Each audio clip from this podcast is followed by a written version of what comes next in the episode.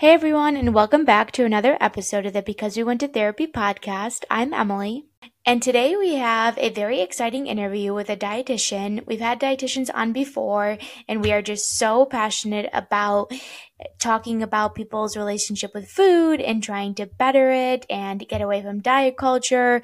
So we're really excited to have another dietitian on. We're excited to continue the conversation. So we have Lauren with us today, and Lauren, we'd love to have you introduce yourself, tell us a little bit about um, yourself and how you got into the dietitian world, and we'll go from there. Thank you so much for having me. Um, so I'm Lauren Dorman. I'm a registered dietitian, nutrition therapist. This is actually my 20th year. And um, when I started as a dietitian, um, I you know you learn what you learn in school. You learn the way the diet culture way almost um, which we will talk about. And it's centered around weight loss and portion control and calories um, which doesn't work for long-term health um, for many people that can work short term and then it causes disordered thoughts and behaviors around food. So I had to learn that in my journey. You know, I worked inpatient as a dietitian for five years. I worked uh, with a lot of patients with diabetes. I worked on the pediatric floor. Then I worked for a pediatric endocrinologist, um, and then an adult diabetes center, and then went to my private practice.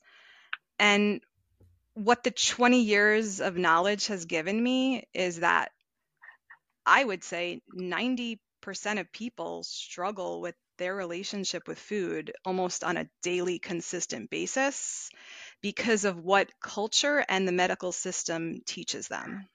Mm-hmm. Um, and I'm also a mom to two beautiful kids, um, Jacob and Sarah. And um, just to tell you a little bit about my personal life, and I I loved um, I love reading, I love doing yoga, I love cooking and baking, and um, I really um, enjoyed, you know, being with my family and, and friends. Awesome.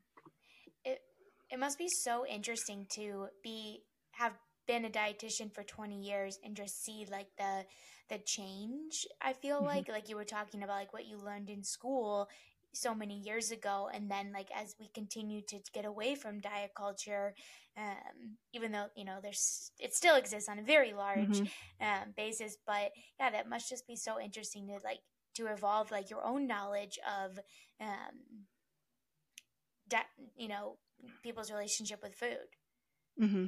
yeah i mean i think about four years ago i started seeing more of the intuitive eating community and anti-diet dietitians on Instagram. And then I read the intuitive eating book.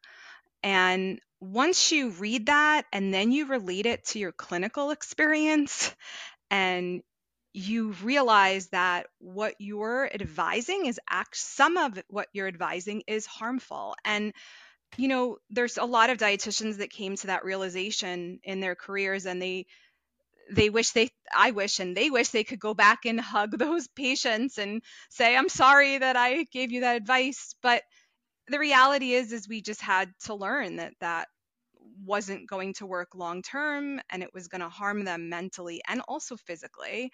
Um, and when you learn the the tools and the strategies and the self-care framework of intuitive eating you really are working on a person's whole mental, emotional, physical health.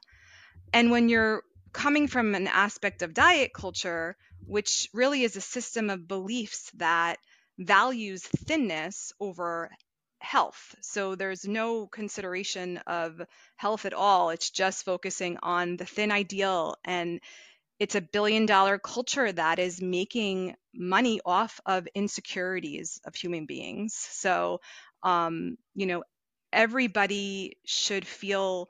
Um, I wish everybody felt confident and and secure in the body that they lived in every day, and that's just that's not the reality. But um, because of the system of beliefs that we all, it's all ingrained in us since we're probably two to three years old. And mm-hmm. I have to come in and I have to challenge your thoughts and your feelings and change your behaviors around food and around body and around yourself because if you don't value yourself and respect yourself as a person and you're not kind to yourself and you have that inner critic you're you can't take care of yourself mm-hmm. you know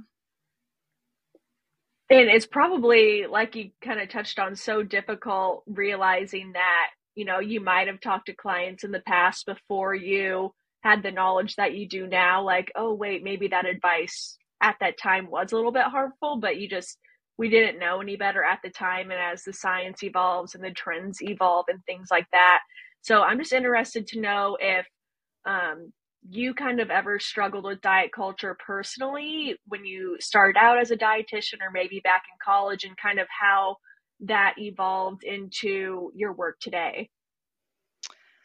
So, many dietitians do struggle with their relationship with food and have come from eating disorders or disordered eating or parents that dieted. I did not. I came from um, a family that uh, we all foods fit and it was there was no dieting going on in in my family. Um eh, however you know learning like i still did have some disordered behaviors when i look back because thinking that you should have a half of a banana or have 10 almonds you know those are just some examples um, or not avoiding carbs but limiting an, a certain amount to have an adequate amount but not an excess amount and that's mm-hmm. again what I was taught. Um, but what usually happens is it backfires because your everybody knows their body's hunger and fullness best. And mm-hmm. there's going to be times when we're hungrier than others in the month, right? So if you're following some plan that's the should, right? It's coming from the exterior, it's not the interior. And you're sitting down and you're eating this portion of whatever it is. I'll do an example. Like, let's say you had, I really don't want to give measurements and stuff, but let's just say you had some rice, some chicken, and some vegetables, right? And you walked away and you knew that you were not satisfied and you were not feeling like full enough. You were still having a little hunger, but the shoulds, right? It's like, well, I should eat that portion right? And then what do you think would happen later on in the night or the next day, the right? There could be binges that develop because the body needed to be adequately fed throughout the day. And I think that's something that so many people don't understand because of diet culture telling them like you should fast, you should avoid carbs, um, only when you're hungry. I mean, the biology and the physiology of the body just wants to be fed. So like a big thing is like with my clients is like you need to respect your body regardless of hunger sometimes because if 4 hours go by and you aren't eating, it's most likely you're going to start to develop some irritability, some fatigue, some a headache, and you might not feel physical sensation of hunger. And so many people don't understand that hunger is not just that physical sensation. It could come on in other aspects especially if your body doesn't trust you if you don't feed it throughout the day. Mm-hmm. so if there's anything that your listeners walk away with it's that they should be fueling their body at least four minimum times a day up to six times um, and if they need to more. But and and fasting is is harmful and it is advised by even medical professionals. Mm-hmm. But mm-hmm. you're not respecting that that your body does need energy and fuel in the morning. Your brain needs it, your organs need it. And listen, if 1 to 5% of the population feels great and is is fasting, you know, it could be, but for for the majority, it, it's not health. It's not it's not giving your body what it needs and it's it's going to backfire and you're not you're not going to feel good. Right absolutely and i feel like just from my perspective growing up in you know grade school middle school high school there really was not a lot of education around like what types of foods we should eat what types of portions should make up our plates to, you know, help satisfy our different, you know, nutritional needs. How many, the only number I remember growing up um, that we were told how many calories we needed a day was 1200 and i didn't realize till i was an adult and started working with a dietitian myself that that was way way too little. And i know people everywhere especially women just beat themselves up because they think that oh if we're not eating like this small amount of calories per day we're we're never going to be able to lose weight or you know get to that thin figure that is so just permeating culture and that can be really really difficult mentally and physically. It just leads to so many problems down the road. Yeah. The 1200 calorie thing right? So um it's so harmful. It's your body is is is malnourished and underfed and not fueled appropriately with that that amount of calories unless you're a toddler. So mm-hmm. um, I actually give presentations for schools as well, and I my presentation is called "Redefining the Way That We Approach Health." So, um, schools and health teachers, um, they should be teaching that all foods fit, um, how to make a balanced plate, how to make a, a how to make a balanced plate and snack plate, right? So, like a snack can include you know, something that might be taught in school that's bad or unhealthy. Like an example mm-hmm. would be Doritos or goldfish or a cupcake or some chocolate, you know, like uh, um, cookies. Like these are, it's just food. It, might have less nutrients than the other foods, but it's just food. So if we taught children from a young age that um, we're not placing a moral value on food, right? We're not bad or good as a person for eating the food, but instead we are just a person eating a cookie, we're a person eating fruit, we're a person eating vegetables, right? So making a plate that has that variety, right? Like so I teach adults and children. You mm-hmm. have some carrot sticks, you have some cheese, you have your cookie, you have your um what I think well that's a pretty nice plate, but if you want to add more, um so like do you see how you're neutralizing like anything that was thought of as bad and um, mm-hmm. that would be incredible if schools taught food neutrality mm-hmm. right and taught, absolutely taught yeah. that like you and and taught that you actually need why we need carbohydrate because society is really demonizing carbs right um so crazy because it's literally the thing that keeps us alive mm-hmm. Yes, it's and we crazy. do need a minimum of 130 carbs a day. Please don't count, but I'm just giving you the scientific evidence that you need a minimum of that. You can definitely have well above that. Mm-hmm. to for your brain and your organs to function and for you to to give your body energy and carbs give are give us serotonin they make us happy too i'm sure they make mm-hmm. you guys happy right oh yeah, um, oh, yeah. yeah and like when somebody says to me like oh i eat too many carbs or i love carbs like or they say i have a sweet tooth i'm always like i challenge them i'm like and why do you think that there's something wrong with that right so where are right. they getting that from and you and they really have to dig deep and understand like you know it could be something that a friend said something that they read in an article something that a doctor said something that um, a, family member said it at a at a holiday dinner or so, you know there's so many different mm-hmm. circumstances in that like one comment made them fearful of the food right mm-hmm. And right. we want to shift away and, and also going back to like the schools we want to shift away from any fear or feeling bad around food and go to satisfaction and peace and fuel and variety and flavor, you know, like Joy. yes. Yeah. And yeah. Or else it becomes a problem because then you're then you're feeling out of control around food because you're giving it you're restricting mentally and physically and you're giving it a lot of power and once you mm-hmm. can bring that power down, and once you allow yourself permission in a way that feels physically and mentally good to you, you begin to have this better relationship with food. Mm-hmm. Mm-hmm.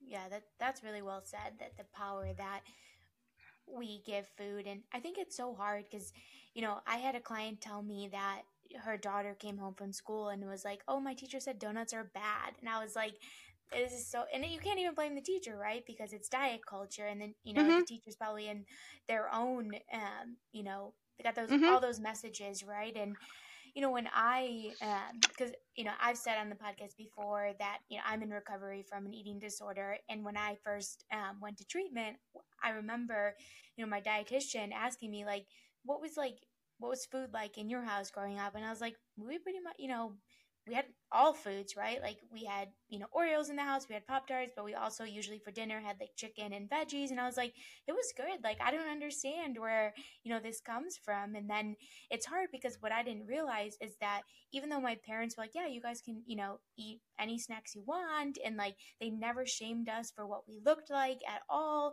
but all my mom did was shame herself right? So I didn't realize that you can have you know, obviously my eating disorder didn't just come from this, you know, it's stems from trauma, but I didn't realize that you can have um, thoughts about your body based on what someone else says right like my mom was looking in the mirror like being or like looking at herself being like i'm so fat or i'm so x y and z and me and my sister and my brother are just like watching this right internalizing mm-hmm. this even if it wasn't said to us and so i think that was a big shift and why you know I always encourage people like don't make comments about your own body either. Like whether it's positive or negative, just don't make comments about your own body because people mirror what you say, right? And so that was a mm-hmm. big thing for me um, to understand. Like when I first started healing my relationship with food in my body, is that it's not just about you know what people say to you; it's also about what the people around you say, mm-hmm. right? Mm-hmm. If they're saying that, oh, my body is I'm fat and that's a bad thing. And then you're internalizing that as, okay, that must be bad. And I don't want to be bad. So I must be thin because I want to be good. Like it's so crazy mm-hmm. how like this good mm-hmm. and bad has mm-hmm. taken over our society in terms of bodies and food. Mm-hmm. Well, Emily, thank you for sharing that. Mm-hmm. Um, and and I want to ask you, was your mom able to definitely make changes around her discussions throughout your disorder and after like what no. Um, I love my mom very much, but she has a lot of her own stuff that gets in the way from her. From, I mean, like, mm-hmm. I've called her out, right? And my sister has called her out. I'm like, Mom, stop. Like, we can't, these comments are not helpful. So we've told her many times, but uh, unfortunately, like, she just has a lot of her own stuff that prevents her from um, healing her relationship with her own body. Yeah, mm-hmm. The food isn't so bad, but it's the body comments mm-hmm. about herself that are still there. What's interesting is fat is not actually um, a feeling, right? So like yeah. people say, I feel fat, I look like I look fat. It's an emotion that that person is having. It's all right. part of an emotional process. Um, and parents don't like. I remember giving um, a talk to a Girl Scout uh, workshop. There was like 10 Girl Scouts, and the mom came up to me after I presented and she said there was a slide that I did about what parents shouldn't say to children to have a better relationship with food. And she said, I pretty much say all of those to my child and now I won't any like you know now she'll begin not to but she said that she definitely talks about her body in front of her daughter and she didn't realize right, right. and all the girls were nine years old at the time yeah. Um and that's incredible that just that one hour of me educating that girl scout workshop her mom will be more aware self-aware of that.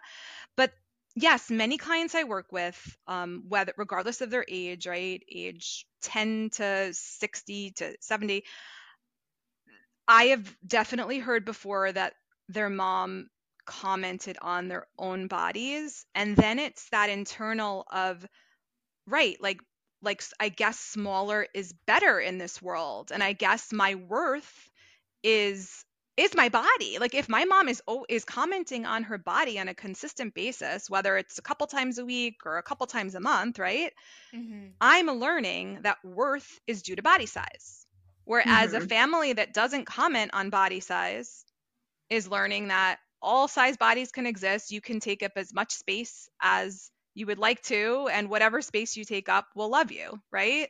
Mm-hmm. And which is a beautiful thing if families can, you know, I hope that more families grow up like that where um because the reality is is that, you know, a child in a larger body could eat the same exact food, even exercise more than a child in a smaller body and that parent might feel um ashamed or embarrassed or thinking that they're doing something wrong because their child's in a larger body but it really is a lot of it is genetic um, mm-hmm. and that's not even something that pediatricians really speak about either um, mm-hmm. because if they're concerned about a weight gain and normal weight gain during puberty is like 20 to 40 pounds and that's not spoken about in schools and in society right? It's like that's the age that disordered eating could develop right? When mm-hmm. the weight gain is coming on from puberty. So yeah um eh, eh, the comments about body sizes just in not even from parents but just uh, another thing that people could walk away with from this podcast today is that please don't comment um, on someone's body or on someone's food choice or food amounts right? Or mm-hmm. you know everybody has different uh, hunger levels and appetite levels and fullness. And to say to someone like do you need more? That's enough. Like all of that really harms that child or adult because there could be adult parents that are talking to their adult children and saying those things too and um then the brain will go to wait is it enough what like why is someone commenting on how much i want to eat and maybe right. what i ate wasn't enough and i'm going back for seconds mm-hmm. so if someone loses weight and you see them don't say you look great, you lost weight. That feeds into somebody's disordered eating and it makes them unhealthier. Comment and say, Are you feeling okay? What have you been up to lately? You know, just why is losing weight? Why are we saying that? Because we're ingrained to say, Oh, smaller is better. But why don't we shift the conversation and change that generational shift to, Are you okay? you know i've done that mm-hmm. with some mm-hmm. people like even some friends from high school like i'll I, and they've opened up to me a little bit like uh, through a message or through well in person there was one girl you know that i did i was like are you are you doing okay i noticed she did lose a significant amount of weight through through a facebook picture and um she was not doing okay and i don't think a lot of people would message her that they would just say you look great you look great you lost weight you know and it's like let's change that conversation. I hope that some of your listeners will think about that and be more aware to um, to not comment on body sizes or food. That would be mm-hmm. amazing. Mm-hmm. Absolutely.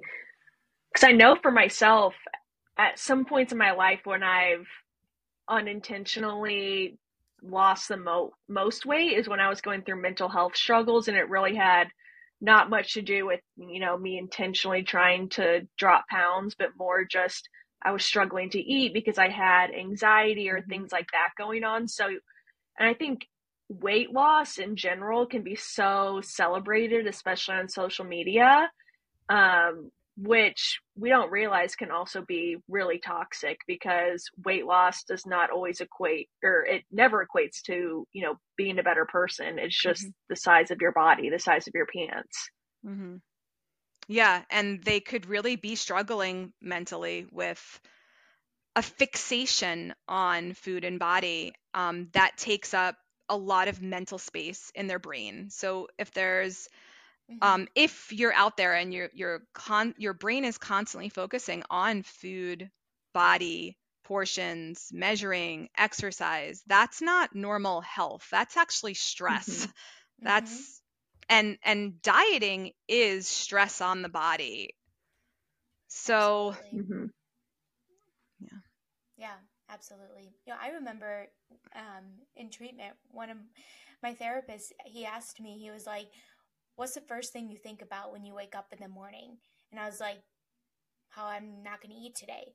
And I was like, when I said that, I was like, wait, that's so sad. That like the minute my brain turns on to consciousness, that's the first thing I think about. And I was like, that is so sad. And like that can't, that's that's not healthy, right? But mm-hmm. at the mm-hmm. time, I was like, that can't be healthy. Like that can't be normal, right? And then if you ask, like I, I asked my partner that who has never struggled with food or his body in his life, and he was like, mom, I don't know, I think about um, what, what I'm going to do today or like, you know, what I'm going to have Mhm. for breakfast, but like not in like an obsessive way, just like in a, oh, I'm hungry type of way. And so, Mhm. yeah, it is, it is so taxing. It is so tiring to constantly be thinking about the size of your body or how you're going to, what you're going to eat today or what you're not going to eat today. Like it is, I call it mental gymnastics. Like it's just constantly like moving and it's exhausting, right? Mhm. Like you're right. It is stress on the body and um, it's just so crazy too because like the the comments that are quote unquote positive, right? Like when I was in my disorder, like if somebody was like, "You look so thin," I was like, "Ooh, I need to, I need to keep either keep this Mhm. thinness or be thinner." Right? It Mhm. wasn't like I was like, "Okay, I finally got enough compliments. I don't need Mhm. to keep losing weight." Right? Like that's the problem when you have um, an eating disorder or like disordered eating or an obsession Mhm. with fitness is that it's never enough, and that's why eating disorders are either the first or second like deadliest mental illness because it like the, the desire to be thin can never feel like enough when you're in that disordered eating and the compliments only make it um, it's like fuel to the fire. Like it only makes it stronger that urge to continue to lose weight or to restrict or do whatever it is in your disorder. And so yeah like that's why like comp, comp any comments on people's bodies i think we should just like throw out the throw out the window and it, we Mhm. need to start at like a young age right like you know when kids are like 11 or 12 when they're you know maybe they're um you're commenting on like their bodies or like oh like you know you look really good i feel like it just starts at such a young age and Mhm. it really needs to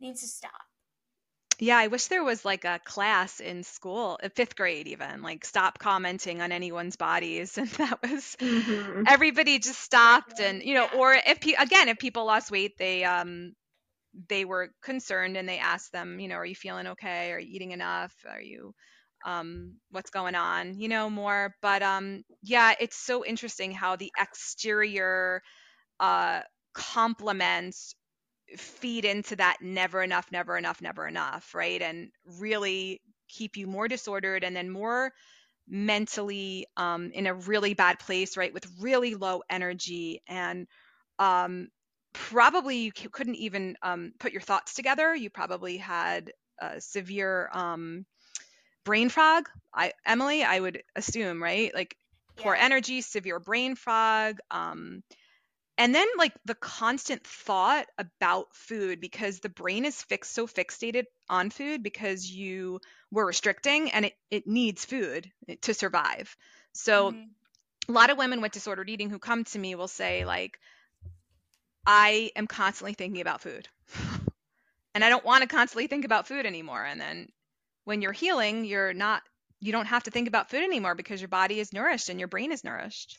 Right. Mhm. yeah. Yeah absolutely yeah the the brain fog is so real that when i um, Mhm. started grad school i was like i i can't function like i can't go Mm-mm. to school i can't do my homework i can't keep in this mentality because i was restricting so heavily before but then once i started grad school i was like i can't even think Un- Mhm. unfortunately i found another way to um re- to not eat my food right or Mhm. to get rid of it i guess but it was Mhm. still like the i couldn't restrict anymore because like the brain fog was so so bad and i was like i can't go Mhm. to school like this like i'm going to school to be a therapist and my brain's not even fully Yep. functioning Did you feel a little bit of social isolation too? Like, were you kind of not as social, Emily? Like, no actually my social life was like through the roof like it was actually like yeah, so it's yeah. all different. yeah Yeah. it's so different depending because i was like i was like going out and like Mhm. meeting because i had just moved to arizona so i was like going out meeting new people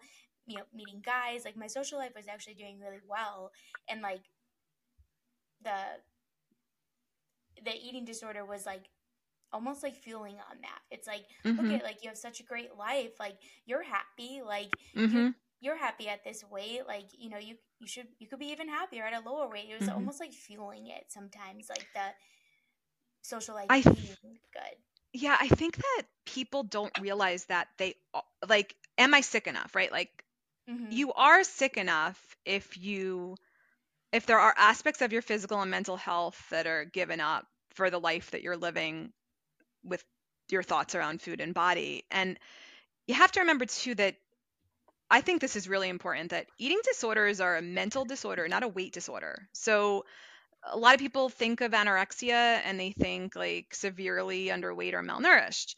Um, you could definitely be in any body size, and this is surprising for a lot of people to hear. You could be in any body size and have anorexia because it's a mm-hmm. mental illness and it's about your thoughts and your behaviors and your feelings around food and body. It's not a body size.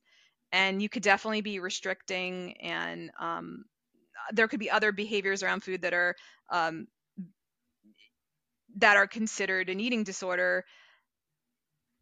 Again, in any body size. So please remember that. Like, there's people struggling there's 30 million people that are documented that have an eating disorder and then 75% of women struggle with disordered eating. So mm-hmm. it's it's it's almost like that's why I'm going back to like sick enough. Like it's almost like, you know, we live in this world that's that is a disordered eating world, right?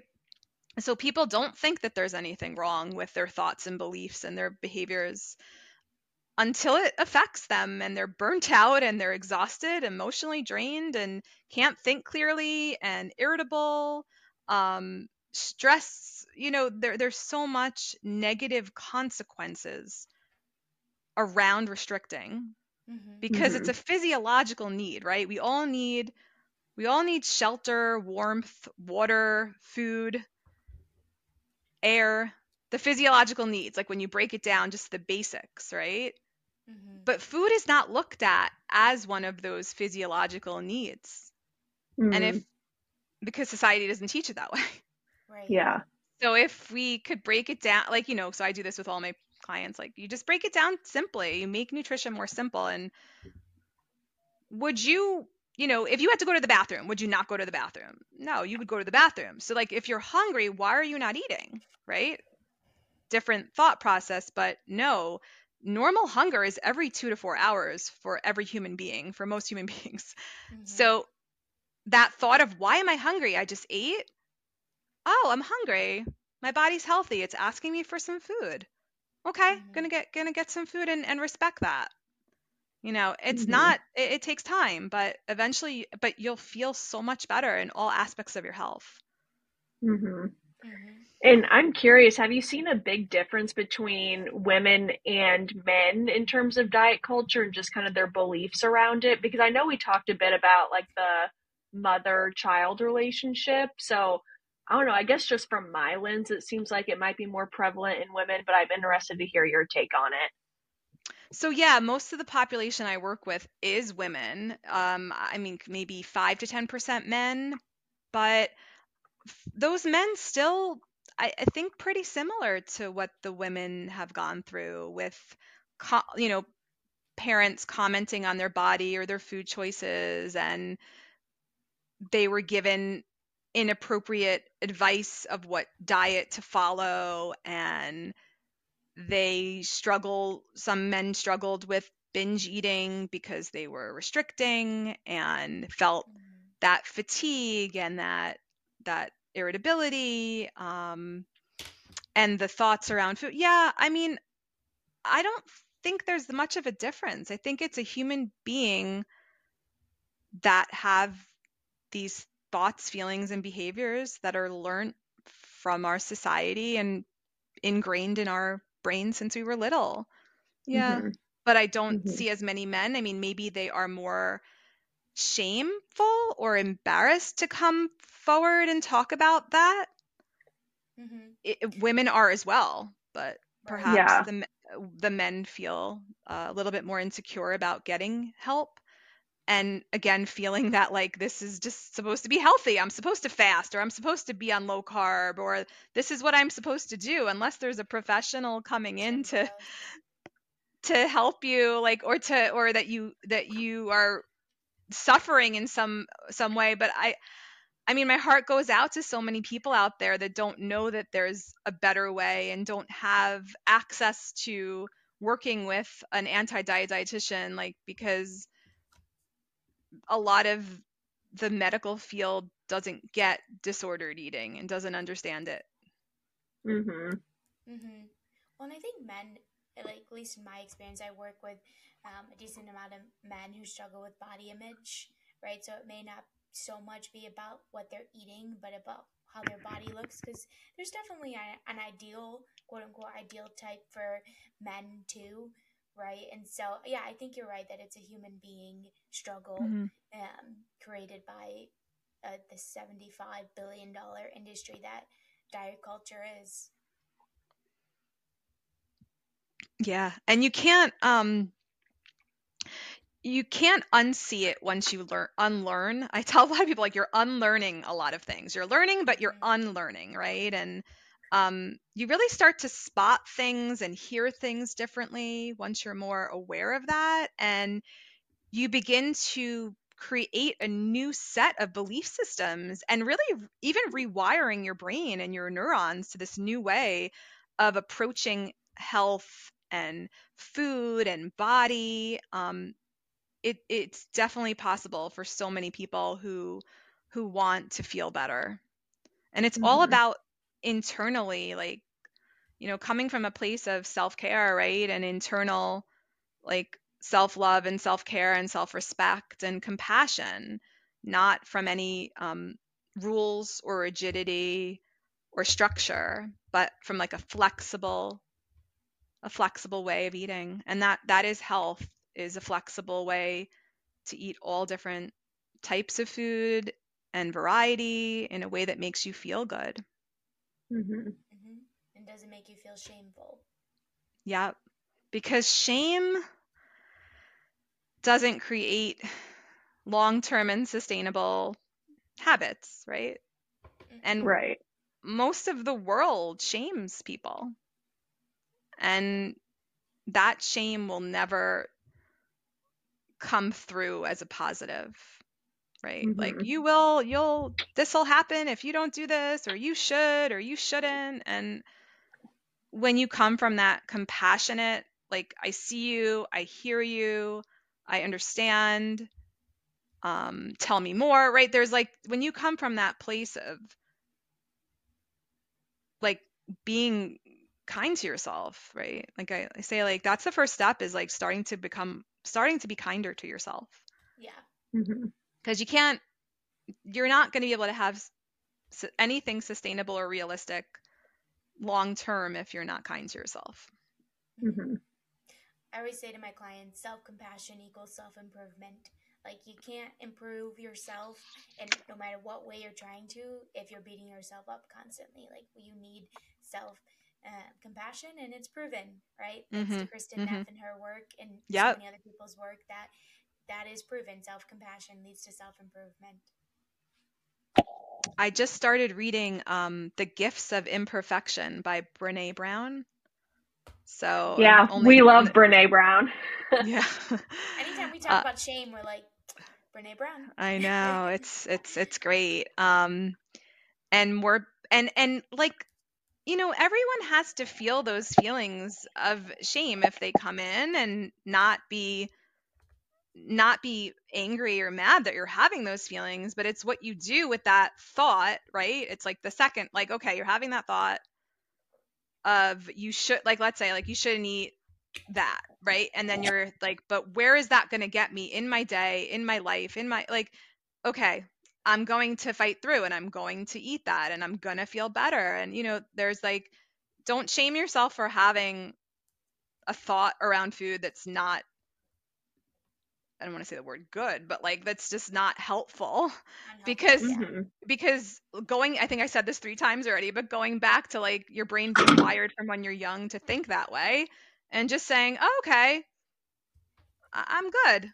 No thanks." Or, you know, I mean, people have, you know, cursed at their thoughts and done a lot of things to their thoughts and moved on with their day and felt better, right? So, mm-hmm. um mm-hmm let the thought come in and and then eventually the thoughts the, the thoughts will will lessen in frequency but never never be upset about any thought around food or body that comes in that you that are that's not helpful. Just it's what you do next with that thought and the behavior. Absolutely. Mm-hmm. absolutely. I think it's really important to remember too that kind of like we started off the episode with it's so ingrained in our culture and when you have those thoughts it's not that you're a bad person or that you're you know, bad for thinking these negative things around food or your body. We're just so ingrained in it from the time that we are small children, which I think it's great that you work with kids. I wish mm-hmm. I would have had something like that in my school when I was growing up mm-hmm. because literally all we had at the time was the food pyramid, which I guess just did not resonate with me because I don't remember most of it or like mm-hmm. I basically had to relearn how to build a plate as an adult mm-hmm. to make sure I get the nutrients that I need to fuel my day. So, yeah, I think it's awesome that you are able to Thank work you. with kids and start it from a young age because then it just is less work as an adult to try to kind of break down mm-hmm. those ideas and stigmas. Mm-hmm. There's a registered dietitian in Maryland that I've spoken to in the did I speak in the in the spring um, that changed the curriculum for all of the schools in Maryland uh, to this neutral health approach. And I had a nice conversation with her, and I did speak to the health coordinator um, of the New Jersey school systems. I had a nice um, Zoom uh, meeting with him, and he said that in four years, that's like every five years, um, they redo the health curriculum and he said he's definitely interested in what i'm presenting. And he watched he watched my workshop and he said that we'll be in touch. So i hope that i'll be able to help them and to help guide them to better health curriculum for our next generation's mental, emotional, physical health. And I, it would wow. be a beautiful thing. And then these children would have to teach their parents because yeah. their parents aren't, but it would really, it would really shift the, some beliefs and behaviors around food and, and children would feel comfortable around all foods and not be fearful of the so-called bad or un- unhealthy foods because we shouldn't be labeling any food that way. Right. Absolutely. Well, I hope that happens too because in high school we got our French fries, cookies, and vending machines taken out. Uh, when I was in at my high school, I don't know if that was all of Illinois, but at my high school that that happened. And um, now, like with the knowledge I have now, I'm like, that's horrible. Why we did not need to take out those things because then it's just saying that those are bad. We could have just you know had counseling around the different types of benefits we get from different mm-hmm. foods. Mm-hmm. But yeah, they literally took away I think it was my sophomore year, and I think I think the Obamas did this actually. Like they, Michelle I think so like too. Whole, whole, yeah. Um, no, love you, Michelle, but I think not, it was the, the, greatest move. Uh, no, I think it was the obesity, which I don't like that word, campaign. Yeah. Um, and I, I just want to let you you know too about obesity. Like it the, the American Medical Association termed that obesity was a disease in 2013. And the panel of physicians that were asked, should we label this a disease, said, no, we should not. Wow. And they said, well, thanks, but we're, we're we are going to. And what was the next step? The next step was actually selling weight loss drugs. And what do, do weight loss drugs do long term? the patient will gain more weight back in the future than they started at. And what will that help? That will help diet culture make more money. And and the weight loss drugs mm-hmm. will help diet culture.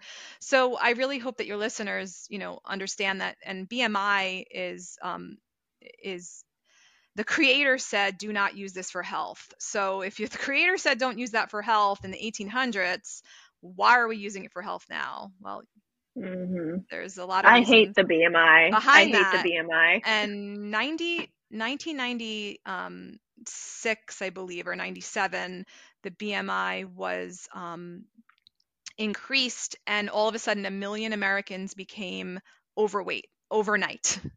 And that benefited Weight Watchers and weight loss drugs. And so it's important to understand that BMI is not indicated in, of of your health it's not related to your health your behaviors your health behaviors right? Um, simple as you know water intake movement um, stress um, you know adequate fruit vegetable whole grains. The behaviors are more important than your body size and that mm-hmm. is proven in study after study after study that weight does not equal health. that mm-hmm. diet culture and i wish that that's why i'm a health at every size dietitian so that yeah. i can teach everybody that mm-hmm. you know it's it's the mm-hmm. behaviors that the outcome of your your longevity in life and your health is based on those behaviors and going back to the shame again this is really interesting because when you live in a large body and you're shamed in our culture that is actually the cause of a lot of diseases right? How are you going to feel and how are you going to treat yourself if you're shamed? Not very mm-hmm. well. And then what's going to happen?